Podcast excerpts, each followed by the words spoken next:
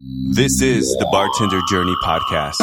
Welcome to the Bartender Journey Podcast, number 167. My name's Brian Vincent Weber. Thanks so much for listening. Cachaça. First of all, what is it? It's a distilled spirit produced in Brazil, made from sugarcane juice. Sounds a bit like rum, right? The majority of rums are made from molasses, but there are rums made from sugarcane juice. So what's the difference? Yeah, there are many actually. Um, I think that the first, the first and most important is the source of the sugarcane. There is a terroir uh, story here. That's Dragos Axinte from Novo Fogo Cachaça. And uh, the terroir, the sense of place, very important there. It's made in the in the jungle, in the in the rainforest. So uh, and very and they have a very strong commitment to uh, to sustainability. There's a lot of issues with uh, certain types of woods that are endangered, and uh, maybe we'll get into that later. So Novo Fogo Cachaça sponsored our USBG meeting yesterday, and it was great. We got to taste seven different cachaças paired with seven different little bites of food, and it was fabulous. And uh, Dragos put on a great pres- presentation, and later on he even patched in the um, master distiller from the distillery in, in Brazil. That was really cool. We had a live chat with him, and, they, and he showed us around uh, virtually. That was great. I'll post some pictures up on bartenderjourney.net so you can see. We'll talk to Dragos one on one in just a minute, but first let's do a book of the week. This week it'll be Food and Wine's Cocktail Book 2016 edition. Every year this book comes out and uh, it's totally redone every year. It's not just uh, revamping the old stuff, new recipes each time. And actually, I have them going back all the way to 2006, so that's pretty cool. Uh, so there's uh, great, great stuff in here. There's a tiki section, low ABV section. So it, yeah, I recommend you get this book. There's even some food recipes in the back. So uh, check it out. I'll have a link to it up on bartenderjourney.net along with the posting that goes with this show number 167. Click through uh, bartenderjourney.net to go to Amazon and you'll be helping out the show just a little bit. And you don't have to necessarily buy the book or the product that I recommended there. You, anytime you click through an Amazon link on bartenderjourney.net to go through to Amazon, whatever you purchase in that session, shall we call it, uh, helps out the show just a little bit. I'd appreciate it. So, as I said, we'll talk to Dragos in just a minute, but uh, you know, I, I, go to a lot of these events and seminars and stuff, and I like to share some things that I've learned uh, with you. I, I have uh, notebooks that I keep with me, these uh, little moleskin notebooks, and they're, they're, I have three or four of them filled up with uh, with knowledge. So uh, why not share it? Uh, this was from the Bar Institute event in um, Baltimore, and the class was called "Getting Paid for What's in Your Brain." And that's uh, you, you, know, there's so many different ways to uh, to make some money once you're an experienced bartender. Uh, for instance, consulting and running uh, events. So uh, here's a here's a list of questions you would ask uh, once you were hired, f- or even maybe even before. but important knowledge to know if you're throwing an event. Who's attending? Are there VIPs? Is there a theme to the party? How many guests are coming? That's an obvious one, but important. Do we need to do a tasting with the staff or, or the clients ahead of time to uh, to sort out the drinks that we're making? Interface with the venue, very important. What service are you providing? What do you need to bring with you? What's already going to be at the venue? Do you have to go uh, and hire people, or is the staff going to be provided for you? And I like this one. If you're if you're creating specialty cocktails for the event, get paid per cocktail for designing special cocktails. So uh, that's common practice, and uh, we should perpetuate that. So the list goes on a little bit. Uh, who is providing what? So I kind of touched on that already, but uh, yeah, what what are we providing, and what is the venue providing, and what is the client providing? Uh, how about glass? How about ice? How about fruit? How about all of those things that you need to run a bar? Are there going to be custom ingredients? Who's gonna Who's gonna get them? Who's gonna purchase those? Who's gonna bring them? Uh, there may be legal issues that you need to discuss. Um, one of which is if the uh, venue is providing the alcohol, not you, uh, you have a lot less liability there, and uh, you may need uh, special licenses in, in order to provide alcohol to to an event. I don't know too much about that subject, but uh, it's important to have some and find out about it. Um, so the glassware, who's providing that? Where's it coming from? Who's going to pick it up at the end? How's it going to get washed? ice very important you always need more ice than you think you need um, what about uh, well bring an ice bucket and a scoop uh, possibly uh, definitely bring a scoop um, or you know what is the ice going what type of vessel is the ice going to be in for service um, what about the trash and the staff uh, tools? Make them bring them, bring their own tools. Uh, what are they going to, or what are they going to bring, or what are they not going to bring? A wine key comes to mind. Uh, I was doing an event the other day, and I was trying to move in the middle of the event from one bar to another bar that wasn't open yet. They're doing wine service during dinner at the event, and uh, all of these servers had no wine keys. And every so every uh, two minutes, while I'm trying to set up this bar that needs to open in five minutes, somebody would come over and um, ask for a bottle of wine, and they didn't have openers, and they didn't, you know, I suppose I could have lent mine out, but I never would have saw it again for one thing, and for another thing, uh, I don't think these quite young servers would even know how to do that. So um, it was a problem. When opening bottles and putting your pour spouts on, keep the caps, save the caps, and tell the staff to do that. Uh, what about barbacks? Are we going to have them? Do we need them? We probably do need them. I needed one the other day and I didn't have any. Plan to overstaff, get more people there than you think you need, just like the ice. Uh, make a timeline for arrival, departure for staff and guests, and have a plan in mind uh, in case they want to go into overtime. Establish what that's going to cost ahead of time, and make sure that you're going to have staff that will be willing to stay. What time is last call? Also establish if uh, the bars need to close at any point during the evening. I'll tell you uh, what happens a lot at, for instance, a wedding or, or some kind of presentation where uh, there'll be a cocktail hour, and then they need everybody to sit down in their seats and get ready for the presentation or the you know the bride and groom to walk in or whatever. And um, the bars oftentimes will close for 15 minutes, 20 minutes, uh, and convert to service bar. So that's something uh, to keep in mind too. Uh, that, that goes along with timeline. Does the host or any guests have specific needs? What uh, what do we you know we want to take care of our hosts because they're uh, our client, right? Maybe there's guests with uh, with special needs as well.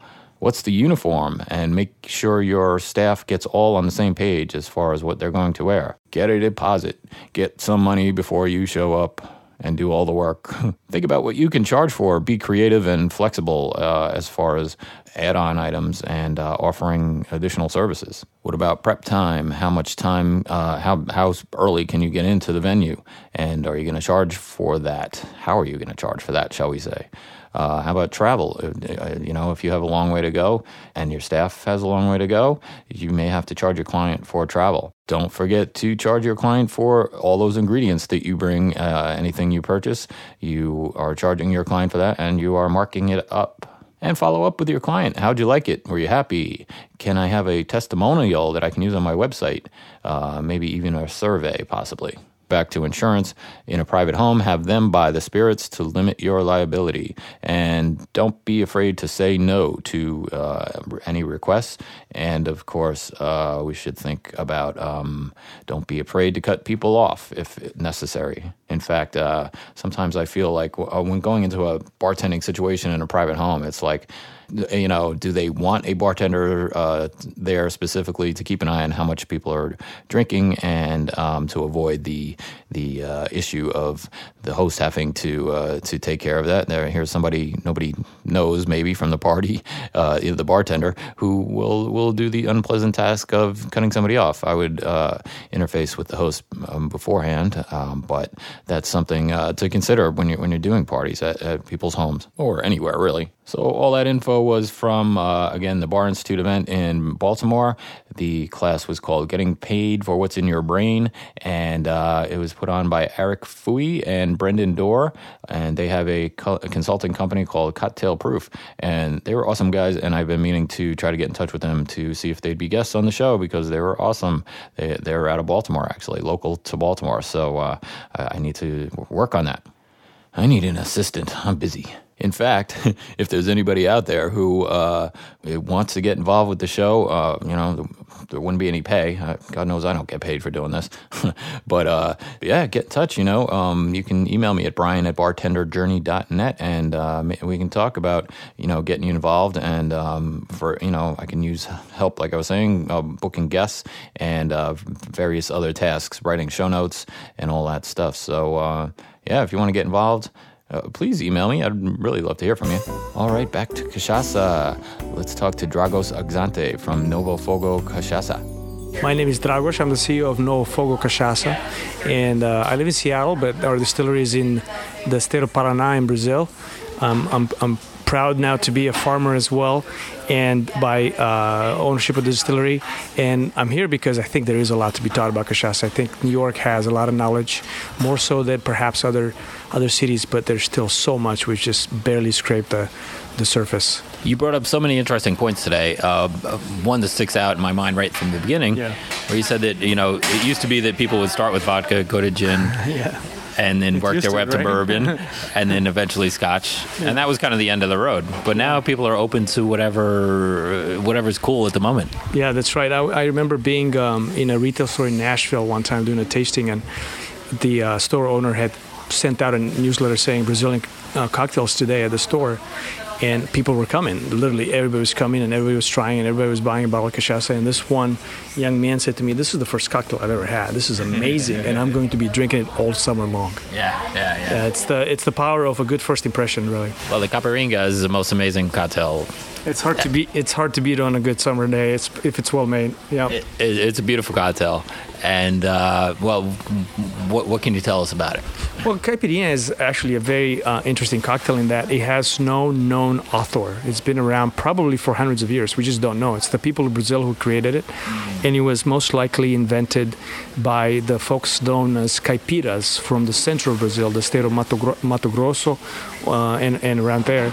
And uh, most likely people people of the land who were trying to cool off on a on a hot day, uh, and uh, they took a little sugar juice and and the other things that were laying around them and, and mixed them with ice and, and got a delicious drink. And it's called the caipirinha after them. They're caipiras.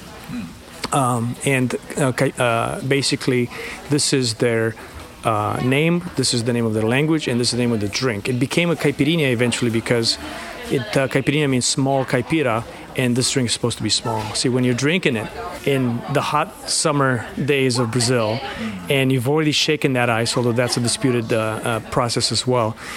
The drink is pretty much ready to be drunk in a few minutes, or else you'll be too diluted before you're done. So the smaller the better, because you're going to drink it before it doesn't taste good anymore. Because it's so hot there. That's right. It's, it's very hot. So, uh, caipirinha is the is the nickname. But honestly, if you are in Brazil and you're ordering a drink at the at the restaurant, for the sake of speed, you may say I like a caipira, and it's fully understood. Oh, okay. Right. I mean, if we think about it, it's it's quite similar to the classic daiquiri, right? Yeah, that's right. It's a sour, like the margarita or the daiquiri or the mojito and ma- many others. It's in the same family, and that's why it's delicious because it's a well-proven uh, classic model. But at the same time, it has the clearly the funk and the tropicality of South America. Cachaça does have that sort of uh, a funk to it, and uh, that's a funny word because no one quite knows what it means. But funk, right? Yeah, no, I think it's true. People like funk, but they don't necessarily, uh, they can't really describe it. And I would say that, you know, typically you, you know cachaça to be a tropical spirit uh, coming from a land of tropical fruit, supposed to be a little sweet. And then you have rum agricole coming from a maritime environment with a lot of brine into the sugarcane. So that's kind of the spectrum of spirits distilled from freshly pressed sugarcane juices, right? And then we have a, a cachaça company like Novo Fogo, which is in the rainforest among fruit plantations and at the same time on the coast. So it's kind of the best of both worlds. We have that sweetness of the of the rainforest fruit, and then we have the savoriness and the saltiness of the of the sea. Some rums will be made. Uh, uh, many rums are made with um, Molasses. molasses, Right. but some will be made with sugarcane juice. so, so, so what's the, what's the difference between cachaça and a rum made with sugarcane juice? Yeah, there are many actually. Um, I I think that the first, the first and most important is the source of the sugarcane. There is a terroir uh, story here, and um, that is probably the biggest difference maker as well. The other thing is that there are some technical differences in the way that the fermentation and distillation are made. The fermentation process, certain things are allowed to develop in rum versus rum agricole versus cachaça, or be allowed in at the end of the fermentation process in the wine. And then the distillation, actually, I, I think there are many differences there in, in terms of the proof of distillation, which tends to be really high for rum- rum agricole and really low for cachaça, and rum is really all over the place. Um, and then there are commonalities among uh, the bottling proof, but also a legality, a legal con- uh, requirement by the Brazilian Brazilian government that cachaça must be bottled between 30% and 40%, and it tends to be low. it tends to be low. 38% cachaça is pretty common. 39, 40%. It's kind of rare actually to see something uh, above 42 or 43%. You have to go up north to the state of Minas Gerais, where it's been made for a long time and the palate has developed differently. But other than that, rum agricole tends to be really hot. Cachaça tends to be really low, and rum is everything in between. The yeast actually plays a big role, doesn't it? And you mentioned that you use wild yeast. Right. Yeah, for sure. Well, the yeast is uh, one of the biggest components of terroir, and it's very easy to get carried away and just buy a bag of yeast from some chemical company in Georgia, right, and, and make your spirit with it. But if you're trying to represent the place that you're coming from, it's very easy to cultivate yeast from from the wild. Actually, there are a lot of. It's everywhere, right? That's right. It's, on us right now. yeah. Here, here in Harlem, there's yeast. That's right. And sugarcane as an organic compound with sugar in it and, and, and live organisms is um, definitely a source for it. And we think, what better way to create yeast than from our own sugarcane, which is not only the same terroir, but now we also know it's organic too. The, organic, uh, you're, you're, very sustainable with your with your company, and you. Yeah. That was so interesting to hear that you, you know, the heads and tails goes to run the tractors. That's so cool. That's right. No, our distillery is a zero waste distillery, and it's really by responsibility and desire to be good citizens than uh, any kind of marketing benefits because we are in this place where um, next to the building we grow our sugarcane, and next to the sugar and by next I mean literally 10 feet away is the jungle so how could you do things the wrong way you got to protect that jungle because that jungle is cleaning the air it's giving us the flavors that we're smelling. It's giving us the flavors that end up in the sugarcane. It's giving us the flavors that end up in the bottle. So if we start demolishing that environment, then we're going to suffer as well. So it's a really great balance that must be maintained. And this is why I was talking about supporting our community there causing them to support the environment eventually leads to positive results for everyone involved. And as I understand it, I mean, those jungles down there don't just support the environment nearby. It supports the whole world, yeah? Yeah, for sure. Actually, and the, the greener the uh, Brazilian rainforest, the cleaner the air in New York, and, yeah. and it's and it's probably going to be like that. There is nothing that creates more pollution than deforestation in this world. You take the pollution created by all of the world's vehicles, and I mean cars and ships and trains and planes, and you add them up, and it's still less than the carbon dioxide produced by cutting trees down. Oh, so there, there's a problem with cutting them down, but also the they they clean the air as well. Yeah, that, that's it. That's actually the same cycle. So basically, trees absorb carbon dioxide and put out oxygen, right. and um, when they are cut, they release that carbon dioxide that they were storing. So actually, cutting trees down creates pollution. I didn't know that part. yeah, that's true. Yeah, wow. it has to go somewhere, right? So they do they do good things when they're alive and bad things when they're dead. Doubly doubly important to take care of them. Yeah. Yeah. So please explain the uh, caipirinha recipe for anybody who doesn't know. Yeah, you bet. Um, it's uh, it's very simple. It's a three-part drink, uh, like uh, the best cocktails are. It's a full uh, full dose of cachaça, typically silver cachaça, but I really enjoy it with age as well. A couple ounces of cachaça, and then a lime that you'll probably cut the ends off to remove the pith and the bitter parts, and maybe slice it or at least put some kind of accordion cut into it, and you put that in a glass with a heaping tablespoon of sugar, which sounds like a lot when you see it, but it's only about 50 calories. And if you use good sugar, then it should be all right. And then you muddle the lime and uh, and the sugar together until you basically get a, a lime syrup. You know, it's the sugar is dissolved and it's a it's a goopy mess in the glass. Add the cachaça and the ice. I would add the ice first so you don't splash the cachaça around, and then uh, put that in a shaker or put the shaker top or right over the glass. Give it a good shake, and pour it in a new glass or pour it in the same glass. But definitely use the spent lime and the sugar as it is, and the spent ice too, which is why I was saying shouldn't take too long to drink it. I call it the five minute drink or ten minute drink. It should smell fresh enough. It should be inviting enough. It should look beautiful enough to encourage you to drink it fairly fast. And I'm not saying drink a lot fast, but I'm saying it should make you feel that way. This drink is um, little little understood. I think a lot of artists uh, can make a good caipirinha, but not in the traditional sense of the purpose that it serves and and how that drives the technique. So we shot a whole video series on what we call the soul of the caipirinha, multiple episodes about its tradition, its culture, its heritage, and also the very components of the technique on how to cut limes, how to pick limes, how to cut limes, what kind of sugar, how to muddle, shaking versus stirring, which is a big debate in Brazil, and um, and, and so on, and even a bloopers reel too. Oh. So that's on our YouTube channel. Oh, I can't wait to see that. Yeah, please do. Please do. and um, we'll share it with the, uh, the subscribers. Sounds good. Yeah, it's, it's great. So yeah, I was talking to somebody after after your presentation, and we were saying like uh, the gentleman I was speaking to said I've, I've only had a silver cachaça before. I've never had an aged cachaça, and and you have so many expressions. Yeah. it, it's really uh, really impressive. Aged cachaça is the cachaça of Brazil. It's really uh, probably 90% of the cachaça sold in Brazil is aged, and that is the tradition and the history there. And, and is that drinking neat or on the rocks? Or In Brazil, I would say most of it is probably drank neat or on the rocks. Yeah. in, in cocktails ever? Uh, cocktails are um, starting to sprout in Brazil, mm, uh, driven by a lot of the progress here in North America for sure. But um, and and then it will be cocktails made with all cachaças now. But I would say the traditional way to drink it is, is neat, and typically you put the silver in the caipirinha. It's just that cachaça is so new in the United States. It's literally 11 years old. Yeah. And the first uh, entrance into the market were silver cachaças, kind of uh, trying to build up the caipirinha movement. And as a result, we still have a lot of education made to do.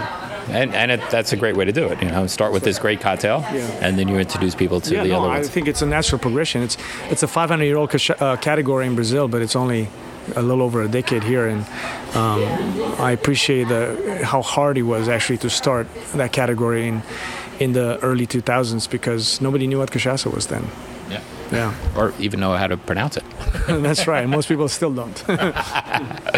Well, uh, I really enjoyed the. Forgive me, I forget the name. The, the one that started with the T. The oh tanager, yeah. So that's the name of a little bird that um, lives in our in our rainforest town. The seven-colored tanager, and um, the tanager spirit is a two-wood cachaça that is aged for about a year in American repurposed American oak barrels, which is our tradition, and uh, and then finished in. Um, uh, finished in zebra wood barrels for about three months or so. Uh, untoasted zebra wood barrels. This is a native Brazilian wood. It's uh, actually protected, so uh, we get our wood from a, an abandoned house on the property of one of our partners, and don't have very much of it. But it's enough to make a few barrels, and we can we can we can show another traditional Brazilian wood without really getting into the uh, issues of uh, deforestation that have plagued Brazil for so long. So the tradition is oak, but we're putting a little spin on it with, with another little thing as well. Uh, that was a cool story that uh, you're not allowed to cut these zebra trees anymore, but you, you found an old abandoned house that was made out of this stuff, so you were able to actually do it. That's right. No, you're not allowed to cut pretty much any Brazilian native tree because there's been so much deforestation through illegal harvesting and just population growth on the coast and in the rainforest, and uh, they're all level uh, uh, protected at some level at this point. So. If the law doesn't prevent you, public opinion will probably disagree with you. So, it's it's important that, as uh, here in the North American market, that we send the right incentives to the Brazilian distillers to utilize woods that are not on the on the risk list, and uh, or or if or if they are, which is fine. Um, you know, there are ways to source wood legally, and we have to ask those questions about where the wood comes from, especially if it's a Brazilian wood. Yeah. But interesting with your bourbon barrels. I mean, uh, you always hear about bourbon barrels being used to make scotch or whatever, Yeah. or whatever.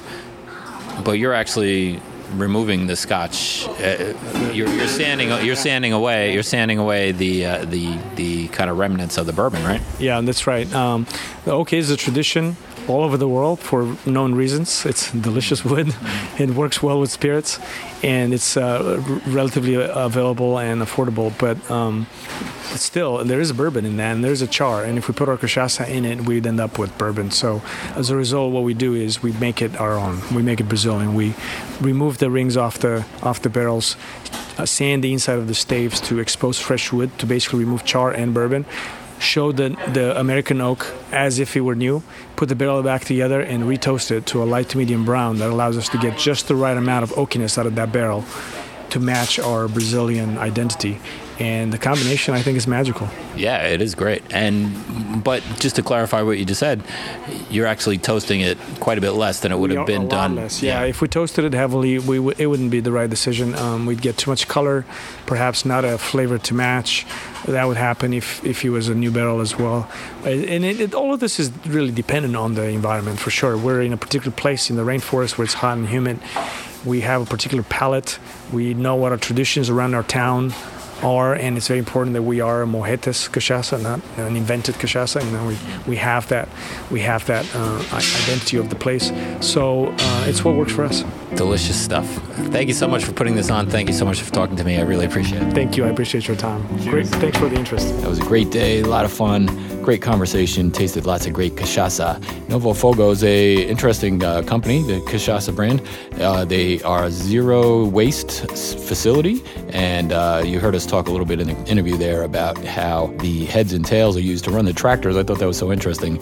As you probably know, in the distillation process, the first thing that comes off the still is usually discarded or uh, reused, uh, and and then then comes the heart, which is what actually goes into the bottle or into the barrels in, in an aged product, and uh, at the end, the tails, similar to the heads, is usually discarded or recycled, repurposed. But uh, they they're taking the heads and tails and running their tractors with it. I thought that was so cool. It's all certified organic, and uh, they do a lot of great things uh, for uh, in the sustainability side of things. They're also very interested in bartender health, and uh, here's a statement from them: Novo Fogo aims to offer a glimpse into traditional Brazilian life. That's the life of working hard and playing hard. It's the life of choosing quality over quantity, and a life where family, friends, and health are important. Getting involved in outdoor activities and sports are also favorite Brazilian pastime. Novo Fogo sponsors bartender softball leagues, running clubs, and more. We've hosted dozens of friendly soccer games, and in previous years, at Tales of the Cocktail, we've hosted 5K races. This year, we're kicking up things a notch, and we'll be sponsoring not just daily 5K runs through the French Quarter, we'll also be offering Tales attendees free morning workouts that are a combination of kickboxing and core fitness, yoga, and Pilates. We have a balanced bartender video series on YouTube that highlights many Novo Fogo supporters that are also leaders in the cocktail industry industry. These bartenders make time at night to sling excellent drinks, but also find time to honor their health and carve out space in their day to enjoy yoga, mountain climbing, weightlifting, running, and more. I think that's awesome. And the, the videos that they produce are really great. There's one uh, that they showed us during the meeting uh, involving ping pong and a pretty girl and cachaça and uh, caipirinha. So uh, the, I'll put a link to that or I'll have it uh, posted right up on bar- bartenderjourney.net along with some other cocktail uh, making videos and another one about their organic and sustainability initiative. So go get on over to bartenderjourney.net and look for the posting that goes with this show, number one six seven. So the Caipirinha will be our cocktail of the week. And uh, as we heard in the interview, you want to take limes and uh, cut off the top and the bottom to get rid of as much pith as possible. You cut them into wedges and then cut those in half, uh, so small pieces there, and uh, put those in your either your mixing glass or right in the glass that you're going to serve it in, and add some sugar and muddle that muddle that up good, and then add your cachaça and some ice, and uh, give that. You can give that a short shake if you like, or uh, how, however you want to do it. Uh, but the uh, the point is to put all that, including the ice that you shook it with, back in the glass, and there's your caipirinha. And I'll have links up to other cachaça cocktails up on bartenderjourney.net. All right, stand by for our toast coming up. We do a toast every week at the very end of the show. Uh, but first, I'll remind you my name is Brian Vincent Weber. Thanks for listening. And please feel free to get in touch. You can email me at brian at bartenderjourney.net or get on over to the website, bartenderjourney.net, and use the contact page. Tales of the Cocktail is coming up soon, rapidly, as I record this here in uh, early to mid June. And uh, I hope you've made plans to go and uh, you'll have an amazing time. And let me know if you're going. We'll meet up for a cocktail. You can find the Bartender Journey Facebook page uh, just by searching Facebook for Bartender Journey. And you can find me on Twitter at Bar Keep Tips. I'm on Instagram too as Bartender Journey. If you can make it over to iTunes and search for Bartender Journey, leave ratings and reviews for Bartender Journey. I'd appreciate it. Be like Bruce HH and leave five stars and say something nice. Thanks, Bruce HH. All right, here's our toast. Here's to our wives and girlfriends. Let's pray that they never meet. Cheers. We'll see you next time on Bartender Journey. 500,000 new jobs are predicted as the result of repeal.